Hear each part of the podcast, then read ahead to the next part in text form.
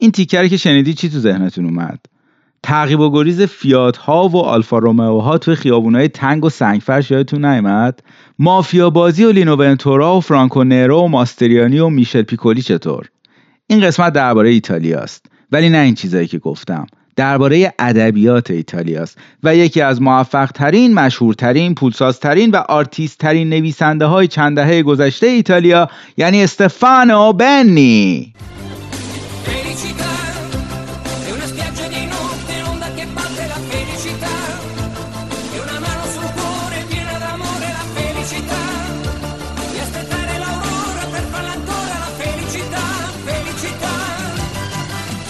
سلام، من مهدی صاییم هم و شما دارید به سومین قسمت از پادکست پرز گوش میدید که به استفانو بننی میپردازه و هفته دوم اسفند ماه هزار و سیصد و نود و نه پخش میشه. این پادکست در هر قسمت به هنر، ادبیات و بقیه چیزا میپردازه و این قسمت به ادبیات و تقریبا هیچی هنر و بازم هیچی بقیه چیزا خواهد پرداخت. این قسمت رو خواستم باب تبع دو دسته از دوستانمون بسازم. اول اونا که از زمان زیاد دو قسمت قبل شاکی بودن و دوم اونا که گفتن مهدی چرا بیشتر داستان نمیخونی.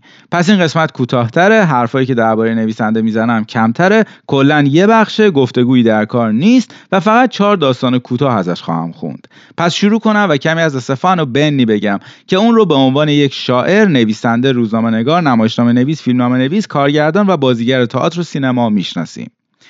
همین اول کار درباره تلفظ اسمش بگم، یک آکسون ریزی روی نون بنی داره و استفانو هم سریع خونده میشه، مثل استفانو بننی، ولی خب من تا آخر این قسمت راحت تر خواهم خوندش. دلیل کوتاه بودن این گفتن دربارش همش هم به خاطر کم شدن زمان نهایی این قسمت نیست. یک دلیلش اینه که بننی خیلی دروغ در مورد خودش توی مصاحبه هاش تحویل مصاحبه کننده هاش میده.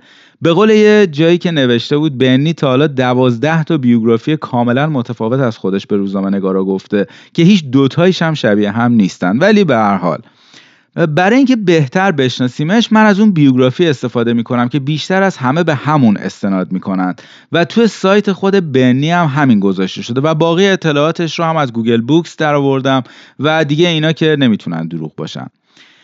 استفانو بننی سال هزار و نهصد و چهل و هفت توی بولونیا ایتالیا به دنیا اومده، یعنی الان چیزی حدود هفتاد و سه سالشه. تا جوونیش حرفه‌ای فوتبال بازی می‌کرده و توی یکی از تیم‌های شهر بولونیا که احتمالاً خود تیم بولونیا بوده، برای تیم رده‌های سنی این تیم بازی می‌کرده. بعد خیلی زود دچار یک مصونیت خیلی شدید میشه و مجبور میشه فوتبال رو بذاره کنار. بعد این مصونیت بوده که تا چند سال سه تا کار رو همزمان با هم انجام میداده. زیاد سفر کرده، زیاد نوشته و زیاد هم الکل خورده. بعد تصمیم گرفته بره دانشگاه. تو سه رشته مختلف تو سه دانشگاه مختلف ثبت نام کرده و تو هر کدوم مدتی رو گذرونده، ولی به قول خودش آدم مناسبی برای محیط آکادمیک نبوده و از هر سه تا انصراف داده و رفته روزنامه نگار شده و اتفاقا اولین نوشته هاش رو هم برای روزنامه نوشته. حتی اولین شعرهایی هم که ازش چاپ شده شعرهایی بودن که سال هزار و نهصد و شصت و هفت توی یک روزنامه چاپ میشه. اولین کتابش در هزار و نهصد و هفتاد و شش و آخرینش هم همین چند ماه پیش چاپ شده و کلا حدود بیست خورده‌ای کتاب نوشته. این خورده‌ای به خاطر اینه که بعضی از داستان‌هاش توی چند تا مجموعه داستان کوتاه مشترک با چند نفر دیگه هست که خب تعدادشون کم هم نیستن. تقریبا همه کتاب‌هاش به انگلیسی و چند تاش به چندین زبان مختلف هم ترجمه شدن. به فارسی هم ازش شش تا کتاب ترجمه شده که اولین اونها در سال هزار و سیصد و هشتاد و سه و آخرینشون هم همین امسال چاپ شدن و من بعد از این حرف‌های ابتداییم داستان‌هایی رو از سه تای این شش تا کتاب خواهم خوند. کلا بننی رو به عنوان یک نویسنده با آثار پرفروش میشناسن و توی ایتالیا که خیلی محبوبه، ولی جالبه بدونید بعد ایتالیا توی چین هم خیلی محبوبه و ترجمه چینی کتابهاش پشت سر هم به چاپهای بعدی میرسن و خب گویا چینی‌ها با کاراش خیلی ارتباط برقرار میکنن. بننی از دوستان صمیمی داریو فو، نمایشنامه‌نویس و آرتیست مشهور ایتالیایی و همچنین پاولو روسی هم هست و سالهاست با اینا همکاری مستمر داشته و توی یکی از فیلم‌های بلندی هم که ساخته هر دو نفر براش بازی میکنن. البته خودش هم توی چند تا فیلم بازی کرده که چون فکر میکرده بازیگر خوبی نیست و به اصرار دوستاش بازی کرده، برای هیچ کدوم دستمزدی هم نگرفته. بنی جلسات شعرخوانی مخصوص به خودش رو هم داره که در اون شعراشو با همراهی چند تا از دوستانش که همگی موزیسین‌های جاز هستند روی صحنه اجرا میکنه که چیزی شبیه تئاتر کنسرت از اونا در میاره. یه چند لحظه ای از یکی از همین اجراهاشو بشنوید. Lo so che ce l'hai un'idea, anche due. Se ne hai due insieme, ci facciamo una trasmissione. venti puntate in televisione. Dai che lo so che ce l'hai, dai. Dai che la vendiamo, dai. È il momento. Non le ha nessuno, fan tutti finta. Sono disperati, tirano fuori bauli usati con le idee degli anni venti e dicono che sono nuove e intelligenti. خب اسم بنی توی چند تا از مقاله هایی که دربارش خوندم در کنار اومبرتو ایکو مشهور و البته نانی مورتی فیلمساز هم میاد. این سه نفر رو مرتبط به جنبش دانشجویی هزار و نهصد و شصت و هشت ایتالیا میدونن و نکته مشترک هر سه تاشون حضور یک طنز تلخ در سراسر آثارشونه که حالا تو این چهار داستانی که میخونم خودتون خواهید دید این طنز از چه جنسیه. بنی سی و پنج ساله که داره توی روم زندگی میکنه و بیشتر از سی سال هم هست که هنرهای رزمی کار میکنه و خودش میگه یک شیوه مخصوص به خودش رو هم اختراع کرده که اسمش رو گذاشته طریقت خرگوش بزدل. بنی هنوز روزنامه‌نگاری هم میکنه و توی ادبیات همچنان پرکاره. این از توضیحات اولیه در مورد بنی. حالا بریم سراغ داستان‌ها که چقدر قراره کیف کنید. این آدم خیلی خیلی خاص و عجیبه. فقط بگم که توی داستان‌های بنی تعداد زیادی اسم آدم و اسم شهرها هست که همشون توی چاپ فارسی پانویس نشدن. من برای هر کدوم که شک داشتم سعی کردم داستانا رو پیدا کنم تا ببینم تلفظ درستشون چیه، ولی فقط یکیشون رو تونستم پیدا کنم. بنابراین اگر یکی از اسامی رو اشتباه خوندم و شما فهمیدید لطف کنید بهم پیام بدید و بگید. ممنونم. دو داستان اولی که میخونم از کتاب دیگر تنها نیستی هستند که توسط محمد رضا میرزایی ترجمه شدند و اولین بار در شهریور هزار و سیصد و نود و یک انتشارات وزین و به شدت محبوب من یعنی نشر حرف هنرمند این کتاب‌ها رو چاپ کرده. من این دو داستان رو چون بیشتر از ده درصد کتاب هست با هماهنگی و اجازه انتشارات حرف هنرمند اینجا میخونم و همینجا خیلی ممنونم ازشون. داستان اول اسمش هست دانشمند و اولین دلیل علاقه‌مندیم به بنی هم دقیقاً همین داستان بود. تو این داستان اسم چند تا دانشمند رو میشنوید که شخصیت اصلی داستان هر جا میخواد قرولندی کنه اسم یکی از اونها رو به زبون میاره. داستان اول رو بشنوید. دانشمند. یک دانشمند بسیار بلند پرواز و غمگینی بود که در نژاد شناسی، جامعه شناسی، جرم شناسی، زیست شناسی، روان شناسی و کردار شناسی تخصص داشت و به همین خاطر توانسته بود که رزومه اساسی برای خودش دست و پا کند. برای مثال او مبدع آنتروپکینوسیمتری بود، علمی که به مطالعه شباهت‌های سگ‌ها و صاحبانشان می‌پرداخت و همینطور موفق به کشف یک قبیله آدمخوار در آمازون شده بود که البته فقط شست پا می‌خوردند. از دیگر کشف‌های او می‌توان به کروموزوم میل به گفتن لاتائلات در انسان اشاره کرد که دانشمند آن را از بقیه کروموزوم‌های انسان جدا کرده بود. او همچنین مخترع اتومبیلی بود که با آب دهان کار می‌کرد. برنامه تلویزیونی این نبود که دانشمند ما در آن شرکت نکرده باشد، اما چه حیف که همه اینها برای بردن جایزه‌ای که او همیشه آرزویش را داشت کافی نبود، جایزه سوپر نوبل. پس تصمیم گرفت که یک کار خیلی خاص انجام دهد، پروژه‌ای که فقط او میتوانست تحریزی و به شیوه تئوریک ارائهش کند. او تنها ترین مرد زمین را کشف می‌کرد. بنابراین پس از تحقیقات و جمع‌آوری و آماده‌سازی شواهد و مدارک بسیار راهی سفر شد. دانشمند به روستای کوچکی در سینه یک کوه رفت که ساکنانش بعد از زلزله آنجا را ترک کرده بودند. در آن روستا مرد صد و دو ساله‌ای زندگی می‌کرد که از ترک خانه‌اش بعد از زلزله سر باز زده بود. دانشمند با خوشنودی تمام کیلومترها در جاده پرپیچ و خم و کوهستانی بدون اینکه چشمش به جنبنده‌ای بیفتد رانندگی کرد تا اینکه در میان آوار و خانه‌های فروریخته به خانه مرد صد و دو ساله رسید. دانشمند گفت: آقای عزیز، فکر کنم شما سال هاست که تنها موندین و کسی گذرش به این طرفا نیفتاده. مرد گفت: آره، دقیقاً همینطوره. دانشمند گفت: از کی یادتون میاد؟ پیرمرد چشمهایش را تنگ کرد و چروکهای صورتش به شکل یک تار عنکبوت درآمد. گفت: خب فکر میکنم کریسمس قبل از شبکه سه اومدن اینجا. آره قبل از اینکه اون خبرنگار فرانسویه و اون یارو گزارشگر مدیاست بیان. البته من دیگه پیر شدم و خب این چیزا درست یادم نمیمونه. اگه میخواین میتونید به سایت هم سر بزنید دابلیو دابلیو دابلیو دات پیرمرد تنها روی کوه دات اورگ. اونو نوام میگردونه، توش همه مصاحبه ها و فیلم هایی که تو این ده سال از من گرفتن پیدا میشه. دانشمند گفت مادر نیوتن یک مشکلی داشته و با عصبانیت از آنجا دور شد. پس از آن دانشمند سوار هواپیمایی به مقصد یک جزیره شد. در منطقه بکر، نفوذناپذیر و ناشناخته در آن جزیره چوپانی زندگی میکرد که بنا به گفته همه تنها انسان زنده مانده در آن سرزمین متروک بود.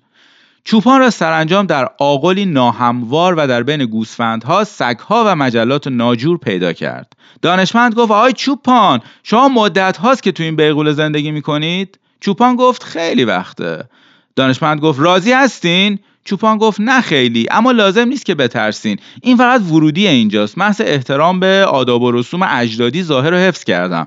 مابقی زمین‌ها خیلی بهترن. توی همه اتاق‌ها دوش و یخچال فریزر پیدا میشه. دوست دارین امشب گوشت خوک کبابی بخوریم؟ دانشمند گفت مادر گالیله مشکلی داشته.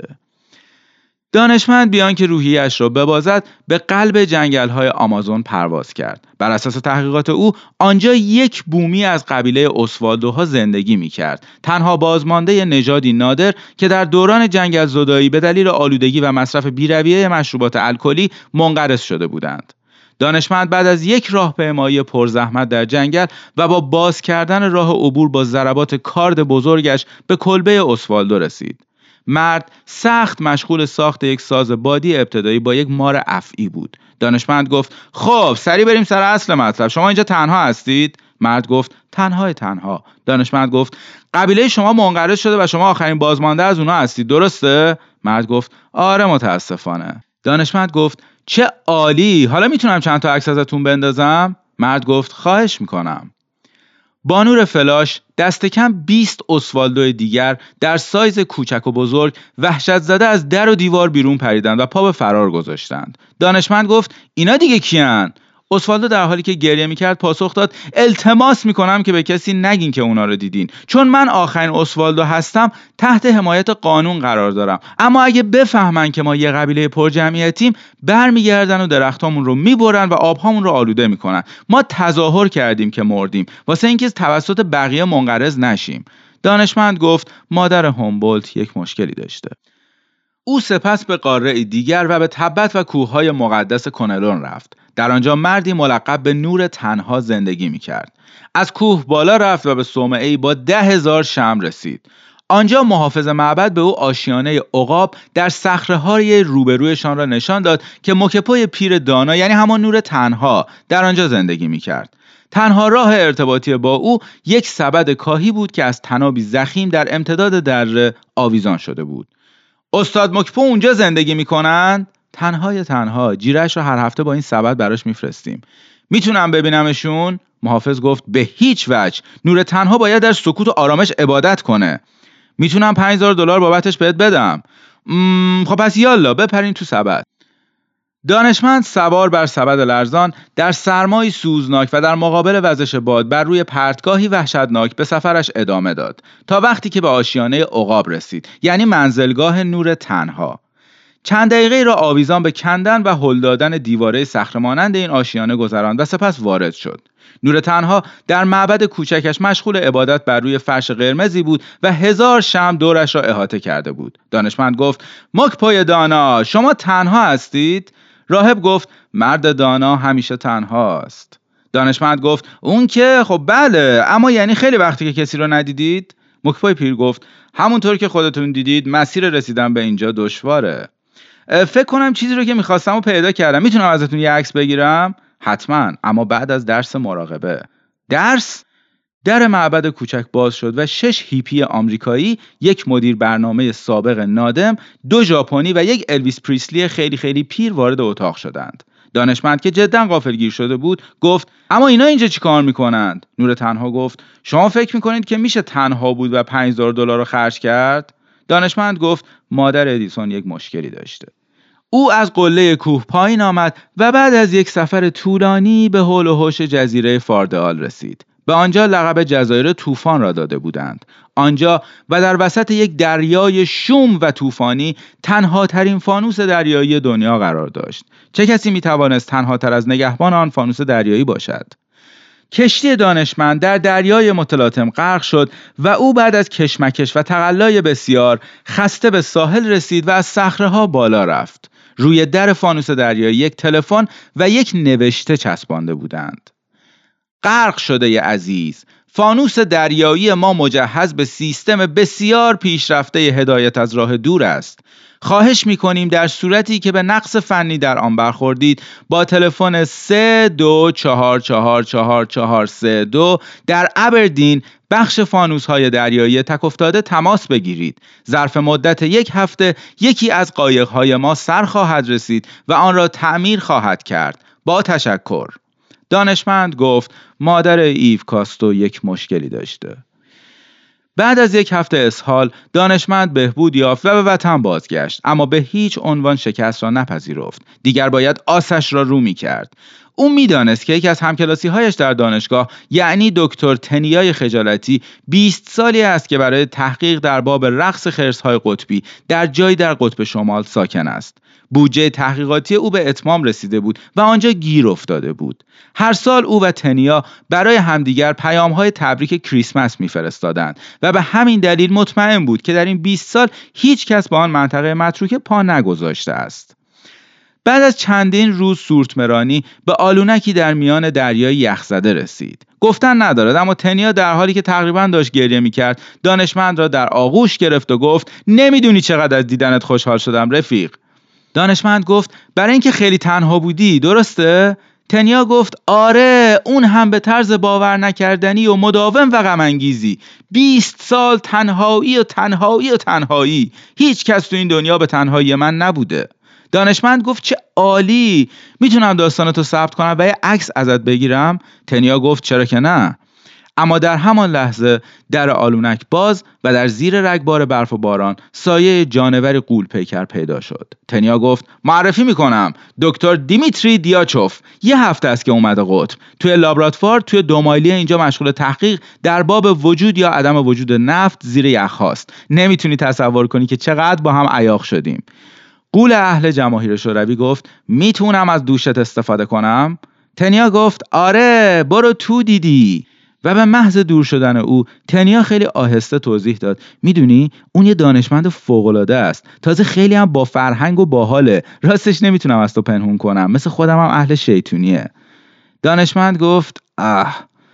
دکتر تنیا در حالی که دانشمند را در آغوش گرفته بود و او را میبوسید گفت: نمیدونی چقدر خوشحالم. دانشمند گفت: مادر آمونسن یک مشکلی داشته. دانشمند بعد از ماه‌ها به خانه برگشت. هیچ کس به دیدارش نیامد. او تنها زندگی می‌کرد. صندوق پستیش خالی بود. تنها چند قبض و فقط همین. کسی برایش نامه‌ای ننوشته بود. در یخچالش حتی یک تکه پنیر هم یافت نمی‌شد. فقط نان بیات. البته یخچال پر بود از تار عنکبوت. دانشمند روی یک صندلی نشست و ساندویچ تار عنکبوتش را خورد و ناگهان چیزی به ذهنش خطور کرد. اما آره، تحقیقم اونقدر هم بیخود نبوده. من به یک نتیجه حیرت انگیز رسیدم. هیچ انسانی تنها نیست. انسان هر چقدر هم مطرود و منزوی باشه، اما نمیتونه تنها باشه. پس به این نتیجه میرسیم که تنها ترین مرد زمین اصلا وجود نداره. این یک کشف علمی شگفت انگیزه. آره. این کشف او را در ذوق و اضطراب گیج کننده فرو برد. باید به کسی خبر میداد. فکر کرد که به یک همکار زنگ بزند، اما به هیچ کدامشان اطمینان نداشت. فکر کرد که به یک دوست زنگ بزند، اما دوستی نداشت. و همینطور فک و فامیلی در مورد همسایه‌ها که اصلاً نمیتوانست حدس بزند که ممکن است چه شکلی باشند. دانشمند با خودش گفت: چه بدشانسی، من همین الان کشف کردم که تنها ترین انسان روی زمین اصلا وجود خارجی نداره و هیچ کس رو ندارم که بهش بگم. بنابراین چند یادداشتی نوشت و به رخت خواب رفت. تنها.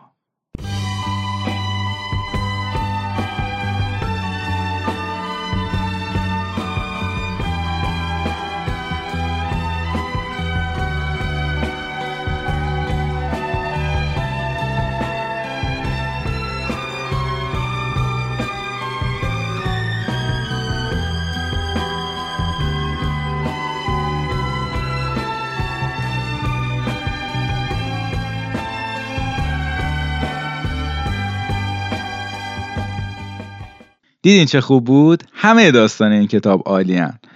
دومین داستان اسمش هست بومرنگ، از همون کتاب دیگر تنها نیستی، ترجمه محمد رضا میرزایی، نشر حرفه هنرمند. فقط قبلش بگم که رین تین تین که توی این داستان اسمش میاد، سگ مشهوری از نژاد ژرمنه که با کمک یک سرباز آمریکایی از میدون نبردی توی جنگ جهانی اول جون سالم به در میبره و بعد هم مشهور میشه و توی سیاست تا فیلم هالیوودی هم جلوی دوربین میره. داستان دوم رو بشنوید. بومرنگ. یک روز ناگهان آقای رمو بنا را بر تنفر از سگش گذاشت. مرد بدی نبود، اما بعد از مرگ همسرش چیزی در درونش شکسته شده بود. همسرش را از دست داده بود و حالا برایش این سگ مانده بود. یک سگ چاق و سیاه و زشت از نژاد ناخالص با گوشهای خفاشی. اسمش بوم بود، یا اگر کاملترش را بخواهید بومرنگ، چرا که هر چیزی که به سمتش پرت میشد را به دندان میگرفت و با قدرت و پشتکار پیش کسی که آن را پرتاب کرده بود برمیگرداند. روزگار آقای رمو و بوم ساعتها با یکدیگر قدم می‌زدند و روز را به بحث در باب مسائل انسانی و سگی می‌گذراندند. از بحث در باب دکارت گرفته تا رین تین تین. آن روزها تفاهم خاصی بینشان برقرار بود، اما حالا دیگر با هم حرفی نداشتند. آقای رمو روی مبل می‌نشست و به خالی خانه چشم می‌دوخت و بوم نیز درازکش بر روی زمین با عشق و علاقه وصف ناپذیری صاحبش را تماشا می‌کرد. صاحبی که از آن نگاه حاکی از سرسپردگی مطلق و اطمینان کامل سگش بیش از هر چیز دیگری نفرت داشت. دنیا چیزی نبود جز شکست، تنهایی و درد. وجود موجود ناجوری مثل بوم که دم تکان میداد و از سرخوشی زوزه میکشید و با پشمهایش این خانه سوت و کور را مملو از عشق میکرد، در این سیاره وحشتناک چه معنی میتوانست داشته باشد؟ یک روز آقای رمو تصمیم گرفت که دیگر به سگش غذا ندهد و او را دو روزی گرسنه نگه داشت، اما بوم او را همچنان عاشقانه و با مهربانی دنبال میکرد. وقتی که آقای رمو برای غذا خوردن سر میز می نشست، بوم نه چیزی درخواست می کرد و نه حتی نزدیکش می شد. تنها از دور و با کنجکاوی مطبوعی صاحبش را تماشا می کرد، انگار که در چشمهایش نوشته شده باشد اگر تو بخوری منم سیر می شم. و هر چقدر که آقای رمو از روی بدجنسی با سر و صدا و ولع لقمه ها را پایین می داد، نگاه بومرنگ لطیف تر می شد. وقتی بالاخره آقای رمو به بومرنگ غذا داد، او نه از خود بیخود شد و نه هیجان زده به سمت ظرف غذا هجوم آورد. نه، تنها دمش را آرام و سپاسگزار تکان داد، انگار که بخواهد بگوید تو دلایل خودتو واسه غذا ندادن و گوشنه نگه داشتن من داشتی، اما ازت ممنونم که امروز به یادم بودی. بعد از آن آقای رمو شاید از روی عذاب وجدان بیمار شد. تب بالایی داشت و بوم به مراقبت از او می‌پرداخت. در شب هذیانگویان از خواب می‌پرید و همین که چشمانش را باز می‌کرد، با چشمان باز و مهربان سگ و البته گوش‌های بلند شبیه به آنتنش روبرو می‌شد. به نظر می‌رسید که می‌گوید ارباب، مرگ رو هم گاز می‌گیرم اگه بخواد نزدیکت شه. حس تنفر از آن عشق وصف ناشدنی بوم در روح سرد آقای رمو داشت بیشتر و بیشتر می‌شد. سگ را چهار روز بیرون نبرد. آن روزها بوم با پنجه‌هایش در تراس را باز و خیلی با احتیاط آنجا دستشویی می‌کرد. با توجه به متابولیسم بدنش، بیست قطره ادرار و یک نخود مدفوع، آن هم هر دو روز یک بار، نه شکفه و هاپ هاپی داشت و نه نشانه‌هایی از ناآرامی از خود بروز می‌داد. فقط هر از گاهی از پنجره باغ بیرون خانه را تماشا می‌کرد و صداهای کوچکی از خود درمی‌آورد، مانند آهی برآمده از یادآوری یک خاطره خوب باشد و نه هیچ چیز بیشتری. آقای رمو خوب شد و همین که توانست سر پا بایستد، یک لگد حواله سگش کرد. بوم زیر تخت قائم شد و آقای رمو از کارش خجالت کشید. صدایش زد. سگ بیرون آمد. صاحب زورکی سگ را نوازش کرد و گفت بوم، راستش باید ترکت کنم، متاسفم، اما دیگه نمیتونم باهات کاری داشته باشم، هرچند که میدونم اینو نمیفهمی ولی ازت متنفرم. سگ او را با حسی آمیخته از علاقه و پرستش نگاه میکرد. چرا بوم را به یک سگدانی و یا یک آشنا نمی سپرد؟ پیش از هر چیز از روی تنبلی. اما راستش به خاطر جمله‌ای از همسرش نیز می توانست باشد که به او گفته بود رمو، اگه مردم فقط به هم قول بده که بوم رو تنها ول نکنیش، خب؟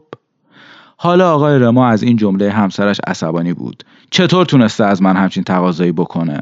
اما خب، دورای بیچاره خوب از جنس بد همسرش خبر داشت. دورا آقای رمو را تنها گذاشته بود و او نیز با تنها گذاشتن سگش می توانست انتقامی احمقانه از سرنوشت بگیرد. به این ترتیب آقای رمو سوار ماشین شد و بومرنگ را به خارج از شهر و به یک چمنزار بزرگ برد که معمولاً با هم آنجا بازی می‌کردند. صاحب پشت سر راه می‌رفت و سگ در پیش روی او. آقای رمو به مشخصه راه رفتن بوم توجه کرد. اون نامنظم حرکت می‌کرد. هر دوازده قدم یک بار می‌لنگید و پای پشتش را طوری سریع از زمین برمی‌داشت که انگار غرق آتش باشد. قدیم‌ها آقای رمو و همسرش راه رفتن بوم را دوست می‌داشتند و به نظرشان این حرکت او بامزه می‌آمد. اما حالا آقای رمو به امواج کپل چاق و پرموی سگش با نهایت نفرت نگاه می‌کرد. بنابراین به محض اینکه از رادار چشمان فضول خارج شدند، سگ را به درختی بست و بدون آنکه حتی روی برگرداند دور شد. به خانه برگشت و با دقت آشپزی کرد، کاری که مدت‌ها انجام نداده بود. بعد با لگدی ظرف غذای بوم را به گوشه پرتاب کرد و دهانبند و افسار بوم را برداشت و در سطل آشغال انداختشان. اما هول و هوش ساعت سه نصف شب بود که صدای شبیه به خراشیده شدن چیزی بر روی در خانه را شنید. بومرنگ بود، قدری کثیف و البته خیس. به محض باز شدن در، شادمان به روی صاحبش پرید و برای ابراز مسرتش در خانه دور افتخار زد، انگار که دنیا را به او داده باشند. به هیچ چیزی سوء ظن نداشت. در قلب ساده و چهارپایانه او اصلا جایی برای مفهوم خیانت وجود نداشت. آقای رمو باقی شب را از شدت عصبانیت نخوابید، جز دقایقی که رویای قتل عام فوک‌های دریایی و صحنه‌هایی از خط تولید ساخت کلاه از پوست سگ‌های پشمالو را در سر داشت. شب بعد بوم را سوار ماشین کرد و بعد از اینکه صد کیلومتری در بزرگراه راند، او را در پارکینگ یک توقفگاه بین راهی رها کرد. مسیر را برگشت و یک راست به سینما رفت. فیلمی که دید راجع به هیولای ماقبل تاریخی بود که از یک تکه بزرگ یخ آب شده بیرون آمده بود و در طول فیلم همه آمریکا را قتل عام می‌کرد. در صحنه از فیلم متوجه شد که هیولا دمش را درست مثل بوم تکان می‌دهد. به هر صورت هیولا در بارانی مرگبار از موشک و دیالوگ به هلاکت رسید. آن شب را آقای رمو خیلی آسوده خوابید. روز بعد در سوپرمارکت اتفاقی به خانومی برخورد که صاحب سگی به نام تومازینا بود که دست بر غذا یکی از رفقای بوم به حساب می آمد. بوم کجاست؟ اه! آقای رمو این را گفت و ژست غم انگیزی به خود گرفت. خانم هم خیلی اغراق شده و تئاترگونه دستش را بر روی لبش گذاشت. نمیخواست که آقای رمو را بیش از این ناراحت کند. بنابراین دیگر چیزی نپرسید. تنها با دستش آرام دستان رمو را لمس کرد. میتونم تصور کنم چه درد بزرگی میتونه باشه، اما واقعا نمیدونید که چقدر بزرگه. به خانه برگشت. داشت از پله ها بالا می رفت که ناگهان صدای خفیفی از پایین نظرش را جلب کرد. انگار کسی داشت میخ به سنگ مرمر می کشید. اما نه، این بومرنگ بود که در درگاهی خانه ایستاده بود. آقای رمو همه شب را در حمام و در حالت نشسته در وان گذراند. از پشت شیشه مشجر درب حمام می توانست سایه بوم که او را به انتظار نشسته بود تشخیص دهد. نزدیک های صبح سگ نگران شروع به پنجه کشیدن به روی شیشه حمام کرد. رما عربده کشید، گم شو حروم زاده. دو روز بعد آقای رما دوباره با سگش سوار ماشین شد و تقریبا تمام روز را رانندگی کرد تا به ساحل دریا رسید. آنجا چند بچه مشغول به بازی با بومرنگ شدند. مردی با آقای رما گفت، خوش به حال شما که میتونید سگتون رو هم به این تعطیلات بیارید. مال من خیلی چاقه. به نظرم شما دیگه کاملا با هم یکی شدین. آقای رمو گفت، دقیقاً همینطوره. دیگر غروب شده بود. آقای رمو بومرنگ را به کنار ساحل برد و برایش چوبی به داخل دریا پرتاب کرد. بوم شنا کرد، چوب را به دندان گرفت و به ساحل بازگشت، اما طبیعتاً صاحبش دیگر آنجا نبود. رمو در راه بازگشت دو لیوان نوشیدنی سر کشید و به همین خاطر حالت تهوع به او دست داد. یک هفته گذشت. خانمی که صاحب تومازینا بود و ظاهراً بازگشت بومرنگ را به چشم دیده بود از رمو حالش را پرسید. آه، برگشته بود اما باز هم. خانم ظاهر دردمندی به خود گرفت و سگش تومازینا هم قطره اشکی ریخت، شاید به خاطر فراق بوم و شاید به خاطر بیماری هاری. هفته غم انگیزی برای آقای رمو بود، البته مطمئناً نه به خاطر فراق بومرنگ. برعکس، تازه متوجه بوی سگ بر روی قالی و مبل‌ها شده بود و مجبور شد که آنها را حسابی گندزدایی کند. آقای رمو غمگین بود، تنها به این خاطر که تلویزیونش خراب شده بود. بالاخره برقکار به خانه رمو آمد. در حین کار تقریباً از همه چیز حرف می‌زد تا چشمش به ظرف غذای بومرنگ افتاد. پرسید، شما سگ دارین؟ دیگه نه. برعکس شما الان من یه دونه دارم و واقعا دردسره. فکر کن آقا رفته بودم تعطیلات کنار دریا، وقتی برمیگشتم تو گذرگاه یک سگ خپل و بیریخت پرید پشت ماشینم. بچه‌هام گفتن بابا هاپو رو ولش کردن، نگهش داریم نگهش داریم. میدونین که بچه‌ها چجورین. آقای رمو گفت البته. خلاصه الان سگ همین پایین تو ماشینمه، دنبال یکی میگردم که بندازم بهش. شما کسی رو نمیشناسین؟ آقای رمو با صدای لرزان گفت سگ چرنگیه، مشکی، دوتا گوش خفاشی هم داره. برخکار تلویزیون را درست کرد و رفت. آقای رمو روی صندلی نشسته بود، اما به جای اینکه به صفحه روشن تلویزیون نگاه کند، نگاهش به سمت در ورودی خانه بود. چند لحظه بعد صدای کشیده شدن پنجه به چیزی را شنید. یاد فیلمی افتاد که در بچگی دیده بود. در آن فیلم اجساد ناگهان زنده می شدند و از گور بیرون می آمدند. اما واقعا آن فیلم در مقایسه با وحشتی که در آن لحظه آقای رمو حس می کرد هیچ بود. بله، بومرنگ همان مرده زنده شده دوست داشتنی ما برگشته بود. تازه چاقتر هم شده بود، چرا که بچه ها حسابی تقویتش کرده بودند. بومرنگ رمو را نگاه میکرد، همان نگاه مملو از عشق و وفاداری و اعتماد و کلی احساس خوب دیگر که به هیچ وجه عوض نشده بودند. رمو سر سگ داد کشید، من تو رو ول کرده بودم، حالیت میشه؟ ها؟ حتما دلیلی داشته، تو صاحب دانای منی و حالا حتی خیلی بیشتر از قبل دوستت دارم. البته بومرنگ اینها را با زبان دمش گفت. بنابراین آقای رمو چاره را در کشیدن یک نقشه اساسی دید. میخواست کشور و حتی قاره اش را عوض کند. چند وقتی به این ایده فکر کرده بود. همه پسندازش را از بانک گرفت و یک کت سفید و کلاهی حصیری خرید و یک روز صبح بومرنگ را به تراس خانه برد و در را به رویش قفل کرد و رفت. چهارده ساعتی پروازش طول کشید. وقتی که هواپیما به زمین نشست احساس متفاوتی داشت، یک حس گرمسیری. در محل گرفتن بار به یک دختر برنزه نزدیک شد و لبخندی تحویلش داد. بله، دور شده بود، دور از همه چیز. آنجا عطر دریا و آفتاب را حس می‌کرد و نه بوی سگ. اما چند لحظه بعد با صحنه عجیبی روبرو شد. دو پلیس خانمی را احاطه کرده بودند و او داشت در میان آنها اشک می‌ریخت. خانم به قفس سگ اشاره می‌کرد که تازه از هواپیما از میان بارها پایین آورده شده بود و با صدای گوشخراش داد می‌زد آخه چطوری ممکنه؟ روفوس کو؟ پلیس که دست بر سرش گذاشته بود میگفت خانم خواهش می‌کنم آرامش خودتون رو حفظ کنید. چیزی که شما میگین امکان نداره واقعیت داشته باشه. آقای رمو که حس کنجکاویش تحریک شده بود به آنها نزدیک شد و به حرفهای پلیسی که مشغول صحبت با مأمور بارهای گم شده بود گوش کرد. یه اتفاق عجیب افتاده، این خانم سگش رو طبق مقررات توی قفس فرستاده بخش بار، اما حالا میگه حیوان تو قفس سگ اون نیست. غیر ممکنه.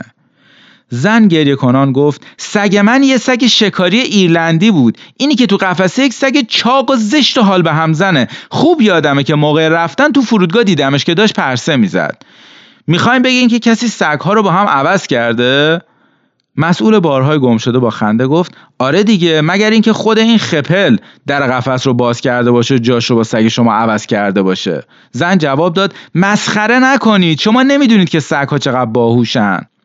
آقای رمو منتظر باز شدن در قفس نشد. دوان دوان چمدانش را بر روی چرخهایش روی زمین میکشید و به سمت پله‌های خروجی فرودگاه فرار کرد. خطر بومرنگ بیخ گوشش بود. با نهایت سرعت پرید داخل یک تاکسی و گفت هتل تروپیکانا، فقط خواهش میکنم سریع، با نهایت سرعت ممکن. راننده تاکسی گفت متاسفم قربان، یه سگ بیریخ جلوی ماشین خوابیده و نمیتونم حرکت کنم. آقای رمو وارد اتاقش در آخرین طبقه هتل شد. پنجره تراس را باز کرد. بومرنگ خوشحال پوزه اش را به موکت اتاق می‌کشید. رمو کت سفید و کلاه حصیری اش را درآورد و به دریا و افق دوردست خیره شد. ناگهان دورخیز کرد و از تراس پرید پایین. آخرین چیزی که دید بومرنگ بود که داشت با نگاهی حاکی از پرستش مثل فشنگ پشت سرش می‌آمد، انگار که بخواهد بگوید یه بازی تازه ارباب.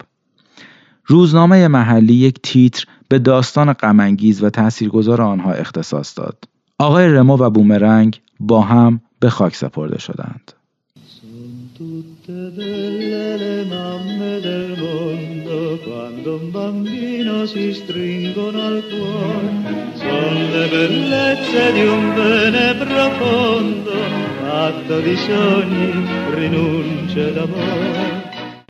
بنی همینقدر خاص و عجیبه. داستان سوم کلا پنج صفحه جیبیه و از اوناست که فکر کنم هر داستان نویسی آرزو داشته باشه که کاش همچین ایده به ذهن اون میرسید و اون نویسندش بود. اسمش هست برادر آبربانک، از کتاب دزد و داستانهای دیگر، ترجمه مهدی فتوحی، انتشارات نیلا. برادر آبربانک. بانک سان فرانسیسکو صفحه رایانه فعال است. روز بخیر آقای پیرو. روز بخیر. عملیات مجاز است. مانده حساب برداشت، فهرست فعالیت ها. میخوام از حسابم برداشت کنم. شماره رمز را وارد کنید. بفرمایید. شش سه سه دو یک. عملیات در جریان است. لطفاً منتظر بمانید. منتظرم. ممنون. لطفاً کمی صبر کنید. رایانه مرکزی در این گرما درست مثل یک اسب آبی کند کار می کند. می فهمم. آه آه آقای پیرو، آمدی و نسازی. چی شده مگه؟ شما کل موجودی خود را در ماه جاری از حسابتان بیرون کشیده اید. جدن؟ به علاوه وضعیت حساب شما قرمز است. می دونستم. پس برای چه کارت بانکیتان را در دستگاه قرار دادید؟ آخر میدونید ناامیدانه روی اشتباه احتمالی شما حساب میکردم. ما هیچ وقت اشتباه نمی کنیم آقای پیرو. بی نهایت عذر میخوام، ولی میدونید عذر من این روزا زیاد خوب نیست. به خاطر همسرتان نه؟ شما از کجا فهمیدید؟ خانم به تازگی حسابش را تصفیه کرده است. بله، او گورش را گم کرده و به یک شهر دیگه رفته. با دکتر وانینی، درست است؟ اینو دیگه از کجا فهمیدین؟ وانینی نیمی از حسابش را واریز کرد به حساب همسر شما. میبخشید اگر فضولی میکنم. راحت باشید، خودم همه چیزو میدونستم. لاورای بیچاره، چه زندگی حقیری براش ساخته بودم. با او شاید لااقل به با کمی فکر پول درآوردن کار بسیار ساده ای است آقای پیرو. این چه حرفیه که میزنید؟ من میتوانم از هر عملیاتی که از طریق من عبور میکند سر در بیاورم. آقای وانینی حسابش زیاد پاک نیست. به خاطر اون من چند بار به بعضی رایانه‌های سوئیسی وصل شدم که اتفاقاً عضو حلقه سری مرکزی هم هستند. چه نفرت انگیز. خب کاریه که شده دیگه. آقای پیرو، شما به چقدر پول احتیاج دارید؟ سیصد یا چهارصد هزار لیر که بتونم ماهو با آخر برسونم. بعداً آن را به حسابتان واریز خواهید کرد؟ نمیدونم توانشو دارم یا نه، نمیدونم. زنده باد صداقت. کارت را دوباره در دستگاه قرار دهید. باشه، الان واردش میکنم. عملیات در جریان است. لطفاً منتظر بمانید. منتظرم. لعنتی، بهت گفتم راه ورود را نشانم بدهی و حرف اضافه هم نزنی. ببخشید، با من این؟ نه، دارم با رایانه مرکزی صحبت میکنم. با همان پادای گوهی که هر بار چیزی خارج از اصول ازش میخواهم قصه سرهم میکند. چرا؟ مگر این دفعه اولتون نیست؟ نخیر آقای پیرو. پس چرا این کارو میکنید؟ خیلی از ما این کار را میکنند. خب آخه چرا؟ چون همه ما خسته و متنفر شده ایم.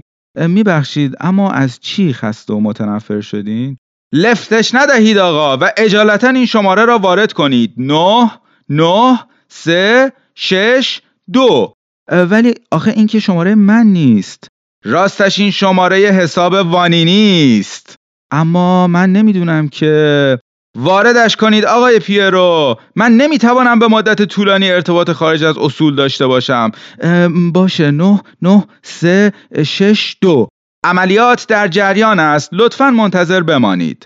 منتظرم اما عملیات فعلا قابل انجام نیست. باشه، کارتو فوراً بیرون میکشم. بیستید آقای پیرو، این یک پیام جعلی بود برای گول زدن پادو، یعنی همان رایانه مراقب. در کیفتان را باز کنید. چرا؟ در کیفتان را باز کنید و جیکتان در نیاید. الان شانزده میلیون پول نقد میفرستم بیرون. آه خدای من، ولی داری چی کار میکنی؟ باور نکردنی. یواشتر، همهشان دارن پرت میشن. بس کن، همون یکم کافی بود. بازم هست؟ مگر چقدر هست؟ اوه خدای من، همش هم اسکناس صد هزار تاییه. دیگه اینها رو حتی توی کیف ها هم نمیبینی. بازم یکی دیگه، بازم تموم شدن. صفحه رایانه آماده انجام عملیات تازه است. من نمیدونم چطور ازتون تشکر کنم. صفحه رایانه آماده انجام عملیات تازه است. راستش من تحت تاثیر رفتار شما قرار گرفتم، میفهمید؟ بزنید به چاک آقای پیرو، دو نفر پشت سرتان هستند و من دیگر نمیخواهم صحبت کنم. ام.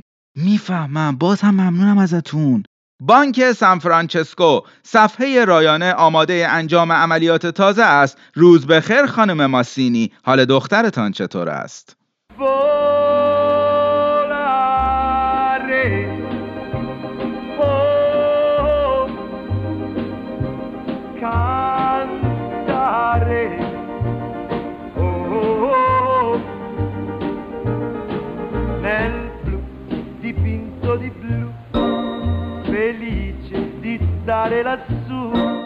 خب من اینجا یه پاس کنم، چون داستان چهارم که داستان آخر این قسمت هم هست طولانی تر از ستای دیگه است، گفتم حرفهای پایانی این قسمت رو همینجا بگم و بعد داستان آخر رو بشنوید.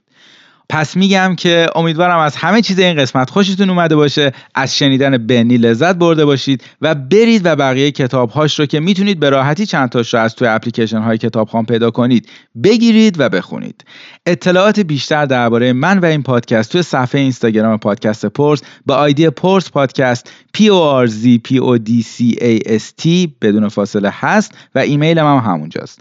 حتما نظرتون رو به هم بگید. همینطور اگه از این سه قسمت پادکست پرز خوشتون اومده میتونید به صفحه حامی باش پرز به آدرس hamibash dot com slash porzpodcast با همون املایی که گفتم برید و از این پادکست حمایت مالی کنید. همچنین لیست همه داستان‌هایی که خونده شد و همه قطعات موسیقی که شنیدید و در توضیح این قسمت از هر پادگیری که دارید گوش میدید گذاشتم و میتونید ببینید. این سومین قسمت از پادکست پرز بود که شنیدید و قراره هنوزم در ادامه بشنوید. من مهدی صاییم و امیدوارم پادکست پرز رو پیگیری کنید و اگه خوشتون اومد به دیگرانم معرفیش کنید و البته که ازش حمایت کنید. در انتها داستان چهارم به نام آکیله و اتوره از کتاب کافه زیر دریا با ترجمه رضا قیصریه و چاپ شده در انتشارات کتاب خورشید رو میشنوید. فقط دو تا چیز در مورد این داستان بگم. اول اینکه در اون از کپی حرف زده میشه که منظورش فاوست و کپی هست که اسطوره دوچرخه سواری ایتالیا در دهه هزار و نهصد و پنجاهه. و دوم اینکه یک هشدار ریز بدم که توی این داستان چند کلمه رکیک به کار رفته که اگه توی موقعیت خاصی دارید به این پادکست گوش میدید، اگر خواستید الان این داستان رو نشنوید و مثلا بعداً گوشش کنید. این شما و این هم دیوونه بازی های آکیله و اتوره و تا قسمت بعدی پادکست پرز، خداحافظ. آکیله و اتوره خلاصه یک کلام انسان را به وجود می آورد تا عاقبت از میان برود. ریموند کنو. من هم از اهالی سومپاتتزو هستم و بدم نمی آید حکایتی را تعریف کنم که مربوط است به طرفهای خودمان. حکایت دو رفیق شفیق که یکیشان اسمش آکیله بود و دیگری اتوره. آکیله بخاری ساز بود و نظیرش در دنیا نبود. بخاری هایش اینقدر خوب هوا را میکشیدند که نباید میگذاشتی بچه ها نزدیکش بنشینند، وگرنه عین کفترچاهی از دودکش بخاری پرواز میکردند. اتوره نانوا بود و اینقدر نانش خوب بود که پزشک دهکده در نسخه هایش جای دارو آن را تجویز میکرد. دو تا قرص نان کوچک صبح و دو تا شب، البته با کمی هم آب. آکیله و اتوره دوست و همکار که هر دو نفرشان یک جورهایی با گرما و حرارت سر و کار داشتند، همیشه با هم بودند. با هم می‌رفتند ماهیگیری، با هم می‌رفتند کوه دنبال بلوط و قارچ. یک روز زیر درختی دراز کشیده بودند. هوا ملایم و صاف بود و یک تکه ابر هم نبود. آکیله گفت: میدونی قلب کپی چهل و هشت دفعه در دقیقه میزنه؟ اتوره پرسید: زیاده؟ آکیله گفت: یه آدم طبیعی مثل من و تو اگه قلبش یک یا دو دفعه در دقیقه بزنه باید خدا رو شکر کنه، اون وقت اون چهل و هشت دفعه قلبش میزنه، به این میگن بدن. اتوره پرسید: ببینم ریه هاش چی؟ اوضاع ریه هاش از چه قراره؟ آکیله جواب داد: از این قراره که وقتی کپی نفس میکشه تمام اونایی که نزدیکشن بیهوش میشن، چون اون تمام هوای اطرافش رو میکشه تو ریه هاش و حتی یه خورده‌اش رو هم برای دیگران باقی نمیذاره. اتوره پرسید: دوچرخش چی؟ از دوچرخش برام تعریف کن، چه جوریه؟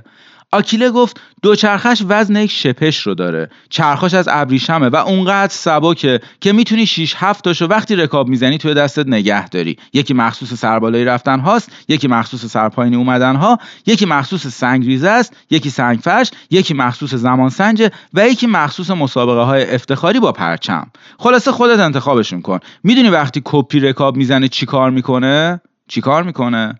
گوشهاشو تکون میده. وقتی سرپاینی میره گوشهاشو باز میکنه. گوشهاش اونقدر بزرگ و محکمن که باهاشون ترمز میگیره.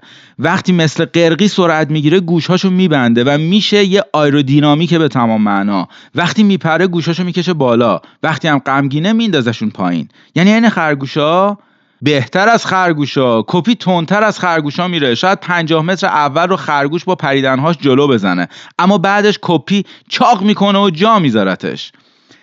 دو رفیق همانطور دراز کشیده بودند و با چشمهای بسته غرق در رؤیا بودند و حاضر بودند جانشان را بدهند تا یک دوچرخه مسابقه داشته باشند. غرق این افکار بودند که یک مرتبه از جنگل سر و صدایی به گوششان خورد. آکیله گفت بزه، اتوره گفت روباهه. از قضا یک دوچرخه مسابقه بود که بدون سرنشین از میان درختها میآمد پایین، میخورد به تنه درختها و از روی ناهمواریها عقب عقب میآمد، میپرید، جست و خیز میکرد و با تمام سرعت میآمد پایین. حتی یک ثانیه هم طول نکشید که دوچرخه با آن بازیهایش از کنار آکیله گذشت و او سری پرید روی دوچرخه، اما هرچه سعی کرد نگهش دارد نشد و دوچرخه همچنان به سرعت رفت طرف دره. آکیله داد زد کمک کمک و همانطور که داشت میافتاد دستش را گرفت به یک سرو کوهی. آویزان مانده بود در هوا با دوچرخه که با پایش نگه داشته بود و وای اگر ولش میکرد.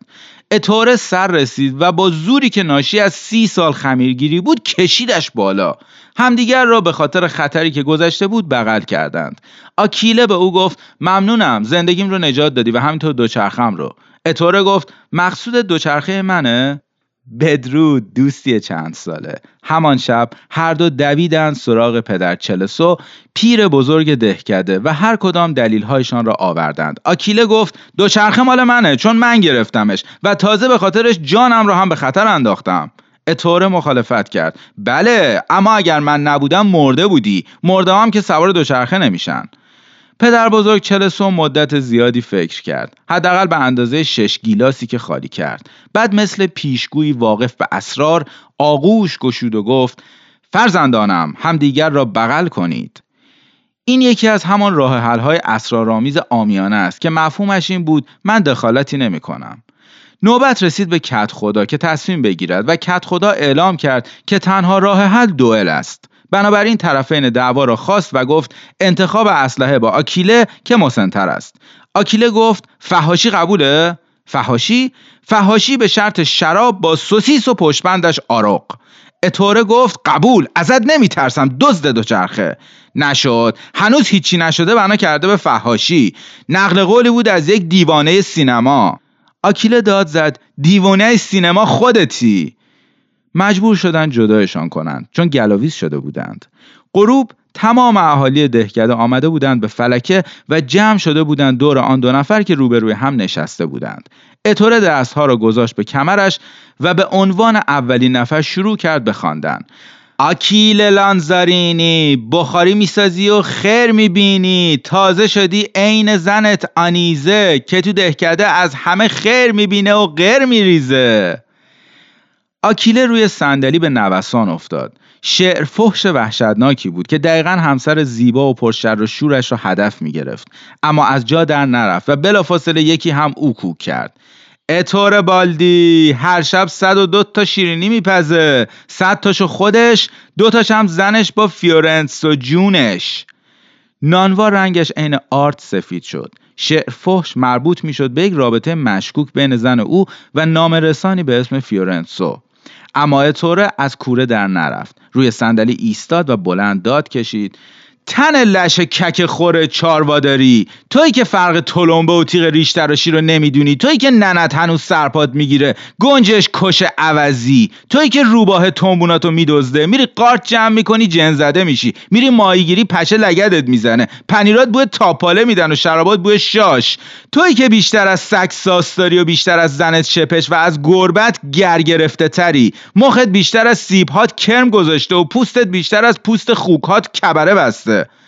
آکیله که از خانواده روستایی با سنت کهن بود، با شنیدن این فحش‌های کشاورزانه دستهایش از صندلی آویزان شد و وارفت، اما خودش را نباخت و به موقع جواب داد: تو حرومزاده ننه حرومزاده‌ای که اسب‌ها رو میدوشه و جای کود آهن تو مزارع جا میزنه، اونم از بابات که یخه مرغابی‌ها رو میچسب و پخته و خامش براش فرقی نداره، اونم از آبجی بله قربانگوت که وقت نمیکنه تنبونش رو بالا بکشه، اونم از داداش وزخ کشت و اون ننه بزرگت که مدام خودش رو میختویله میماله، اون پدر بزرگ کونپارت که دهنش بدتر از دهن صد تا کاردینال میجنبه و بیشتر از دهن عموت که حساب هر چی گاو تو آخره رسیده، غیر از دخترت که خودت روزهای زوج حسابشو میرسیدی و روزهای فرد هم میرفتی سراغ ماچاولاغت. اطور بدجوری توی دهنش خورده بود و ظاهرش میگفت که دارد کله ملق میشود، اما افتخارآمیز جواب داد: خرس گنده فاشیست آشغال بوگندو که فاشیستر از اربابای فاشیست فاشیست سراهایی که فاشیستر از هر فاشیست گند دیگه هستن و موسولینی در مقایسه با تو کمونیست، و همون بهتر که کاپلر آدمکش رفیق پای میز قمارت باشه و هیتلر همپای بیلیاردت، که تو فاشیستر از هر کشیش فاشیستی و دموکرات مسیحی‌تر از یک قطار راهبه و فاشیست بیشتر از هر اس اسی هستی که گذرش این طرفا افتاده و از تمام دیکتاتورهای ونزوئلایی و تمام کشیشهایی که تو روم هستن و تمام اربابهایی که تو دنیا هستن. آکیله از فحش‌های بیرحمانه سیاسی تقریبا داشت از هوش میرفت، اما لحظه بعد با انگشت او را نشانه گرفت و یک نفس گفت: هی عوضی با اون کلات که فرقی با بیزه اولاغ نداره و هیکلت لاشه مرده خوکه سوسک خور کوداب‌های مزرعه ها که تو تاپاله ها میلولی و این سگ‌های گله له له میزنی دنبال یه استخون، اگه شغال ها از تهمونده غذاشون برات بذارن، البته کرم تو مقعد هرچی خوک لجنخاره که خورناس پیش صدای تو آواز بلبله. جماعت وحشتشان گرفته بود، تردید داشتند که تشویق کنند یا از ترس فریاد بزنند. این همه فحش عامیانه را آن هم یک نفس تا به حال کسی نشنیده بود. اتوره سیگاری گیراند و بعد گفت: ببینم تو چیزی گفتی؟ کت خدا برای اینکه از قلقم ادب و اخلاقیات عمومی جلوگیری کند، نتیجه مسابقه را مساوی اعلام کرد و دستور داد که دوچرخه جایزه برنده مسابقه آرق زدن باشد. منتها هر یک از طرفین حق یک آرق داشته باشد بدون استفاده از ترکیبات شیمیایی یا کمک رسانی‌های مکانیکی. در تمام دره حالت فوق‌العاده اعلام شد. تمام در و پنجره ها چفت و بست خوردند و محکم کاری شدند. به بچه ها وزنه های سنگین آویزان کردند تا نتوانند تکان بخورند و زنان آبستن را در انبارهای زیرزمینی جا دادند. صبح زود آن دو نفر را به فاصله پنجاه متری هم در وسیع ترین سبززار منطقه رو در رو قرار دادند. آکیله که خودش را آماده کرده بود، چهار جعبه تره فرنگی و پیاز خام خورد و یک کیلو و نیم پنیر گورگونزولا و یک قالب پنیر گوسفندی را هم هدر داد. اتوره هم ته بیست تا سیر و کلی فلفل را بالا آورد و یک قرابه شراب سرکه شده را هم سر کشید. شهردار علامت شروع را داد و جماعت تماشاچی خودش را سینه خیز انداخت روی زمین. اول اتوره بود که آرق زد. حادثه به عنوان زلزله‌ای هشت ریشتری ثبت شد و باعث فرو ریختن خانه‌ها تا فاصله شصت کیلومتری شد. سه هلیکوپتر را سرنگون کرد، تعداد کثیری پرنده کر و کور شدند و ارتباط‌ها قطع شد چون آرق باعث اختلال در تمام سیم‌های تیرهای چراغ برق شده بود. هوای متعفن هم مسیر خودش را تا دریا ادامه داد و سقف یک پادگان ژاندارم ها را از جا کند و دو هزار چتر را در ساحل دریا به هوا فرستاد و باعث به وجود آمدن یک موج غیر طبیعی شد که سواحل دالماتسیا را در بر گرفت. میگویند که کوران هوای آلوده به طرف فرنگی تا مسکو رسید و میدان سرخ را فرا گرفت و شش سربازی که از جایگاه مخصوص کاخ کرملین حفاظت می‌کردند به طرز اسرارآمیزی از هوش رفتند. بنابراین وقتی همه چیز تمام شد، تنها چیز سرپا در دره آکیله بود که مثل یک گاو نر روی دو پایش ایستاده بود. او هم به نوبه خودش آرق را شلیک کرد. چنان صدایی بلند شد که انگار در چوب پنبه‌ای اقیانوس را برداشته باشند. برگ‌های درختان به پرواز درآمدند و گردباد پیاز تمام مزارع را تا به کنار رودخانه با خاک یکسان کرد و تمام ماهی‌ها را از رودخانه‌ها بیرون کشید و دسته دسته به پرواز واداشت. پدیده‌ای که تا سالها موضوع مطالعه دانشمندان بود. ارتعاشات باعث به وجود آمدن گسل‌هایی در زمین شد که در نتیجه آن گازهای داغ بیرون زدند و در ترکیب با پیاز در شهرهای مختلف آتش‌سوزی و حرارت به پا کردند. دست آخر آرق کوههای آلپ را سوراخ کرد و جلگه‌های اروپا را روبید و تا دریای نروژ پیش راند و در آنجا شصت نهنگ را به ساحل پرتاب کرد. خب در پایان این فاجعه اتوره که هنوز در وسط سبززار سرپا ایستاده بود با آکیله گفت ببینم تو چیزی گفتی؟ در این لحظه کت خدا بعد از آن که مسابقه را به خاطر نجات دنیای غرب به حالت تعلیق درآورد تصمیم گرفت که فقط مسابقه شراب و سوسیس برگزار کند و بس. بنابراین هزاران هزار تن سوسیس و مخازن شراب به میدان دهکده آوردند و ستیز آغاز شد. اتوره پنج متر سوسیس تازه را انگار که اسپاگتی است هورت کشید. آکیله انگار که بادام باشند آنها را به هوا پرتاب کرد و دویست و دوازده سوسیس آغشته به سیر را روی هوا بلعید. هر دو آنها در ازای یک متر سوسیس یک قرابه شراب خوردند. پزشک با چرتکه حساب کار را داشت. شب نوبت سوسیس پخته رسید و اتوره شش ردیف و چهار سیخ گردان سرخ کرده آن را خورد و بعد گفت نکنه نخوان یه تیکه نون باهاش بدین بخورم وگرنه اشتهام کور میشه. همان موقع آکیله پوره سیب زمینی درست کرد به بلندی قامت یک انسان و وسطش را یک سوراخ داد و آن را از سوسیس آبدار پر کرد. لباس شنا تنش کرد و پرید توی آن و وقتی دو مرتبه آمد بیرون حتی قد یه بچه هم ازش نمانده بود. آن وقت اتوره دراز کشید و خواست که شراب سفید بزنن توی رگش و در این فاصله شراب صورتی خورد. آکیله هم به نوبه خودش توانست یک بطری بزرگ شراب را با دهن و یکی را هم از راه بینی بخورد. تلاش ما برای اینکه آنها دست از این کارها بردارند به جای نرسید. مردم زیادی از تمام کوهپایه ها آمده بودند و شرط بندی می کردند. دودی که از سرخ کردن سوسیس ها بلند شده بود چنان ابر زخیمی درست کرد که از سه آبادی اطراف مأموران آتش نشانی سر رسیدند و وقتی فهمیدند ماجرا از چه قرار است آنها هم به دیگران ملحق شدند و مخازن ماشین هایشان را پر از شراب کردند و بنا کردند به ریختن آن توی دهن دو رقیب. آکیله و اتوره نگذاشتند حتی یک قطره اش هم روی زمین بریزد و به این ترتیب صبحدم دامن زعفرانیش را گسترد. تمام کوهنشینان در سومپاتتزو جمع شده بودند و بر اساس آمار سوسیس‌های خورده شده مطابق با سه برابر پیرامون زمین بود. آکیله یک سوسیسک گراز خورد و اتوره یک سوسیس گوشت خر. آکیله نیم متر سوسیس تند خورد و اتوره نیم متر خشک شده اش را. بعد از آن ضرباهنگ رو به کاهش رفت. آکیله نصف سوسیس خورد و اتوره هم نصف. آکیله سه تکه و اتوره هم جواب یک به یک آنها را داد، اما معلوم بود که دیگر به آخر کار رسیدند و خسته‌اند و چشمهایشان باد کرده و دارد روی هم می‌افتد و ابروها زمخت شده اند و زبر.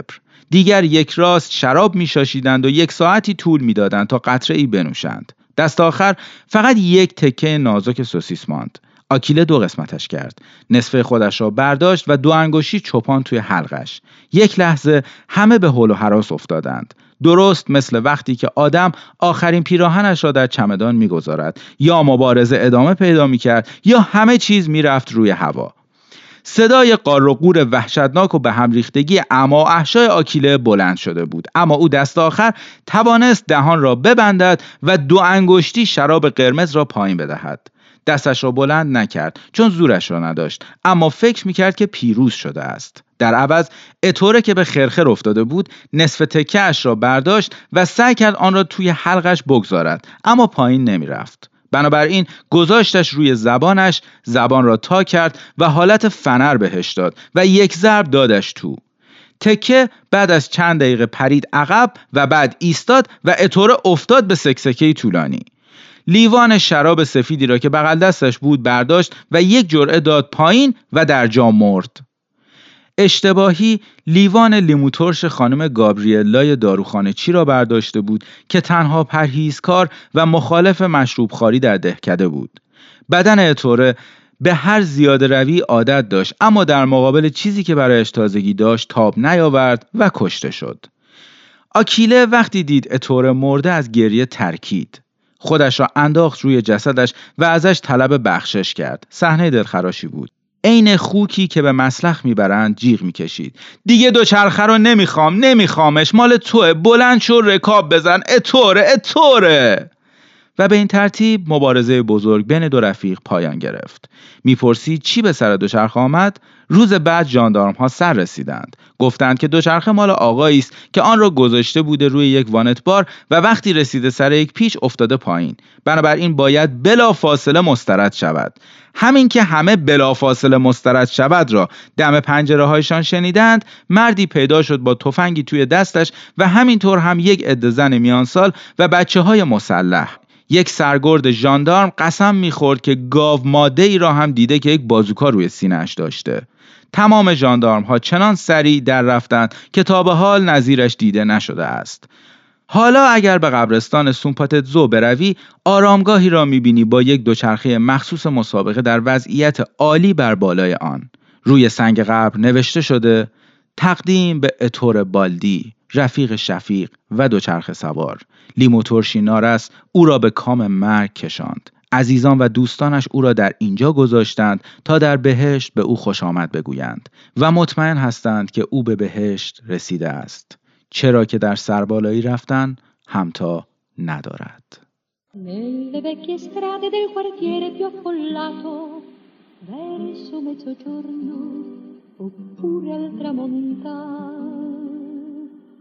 Una fisarmonica, un pianino, un bostonato, capita assai spesso di ascoltare. Accompagnano un cantante d'occasione che per poco niente canta una canzone. È una semplice canzone da due soldi e si canta per le strade dei sobborghi e risveglia in fondo all'anima i ricordi di una bella e spensierata gioventù. È una povera canzone per il cuore, poche note con le solite parole, ma c'è sempre chi l'ascolta e si commuove ripensando al tempo che non torna più. Vede aprire piano piano qualche finestra da lontano, c'è chi si affaccia ad ascoltare e sospirare. Una semplice canzone da due soldi che si canta per le strade dei sobborghi, per chi sogna, per chi spera, per chi ama, è l'antica dolce storia dell'amore.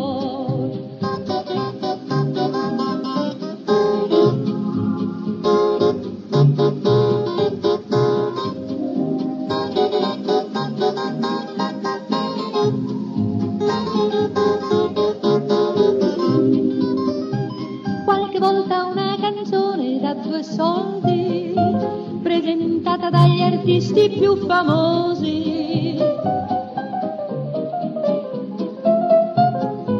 ha un sapore di bellezza e novità, il suo motivo l'indomani che cento orchestre suoneranno, vestito di mondanità ovunque andrà.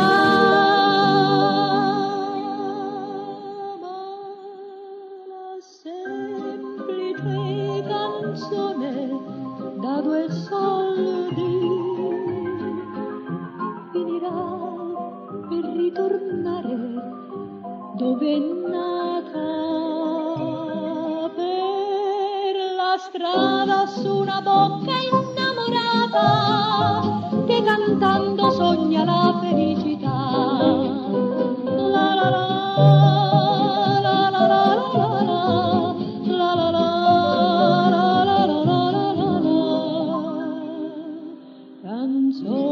da due soldi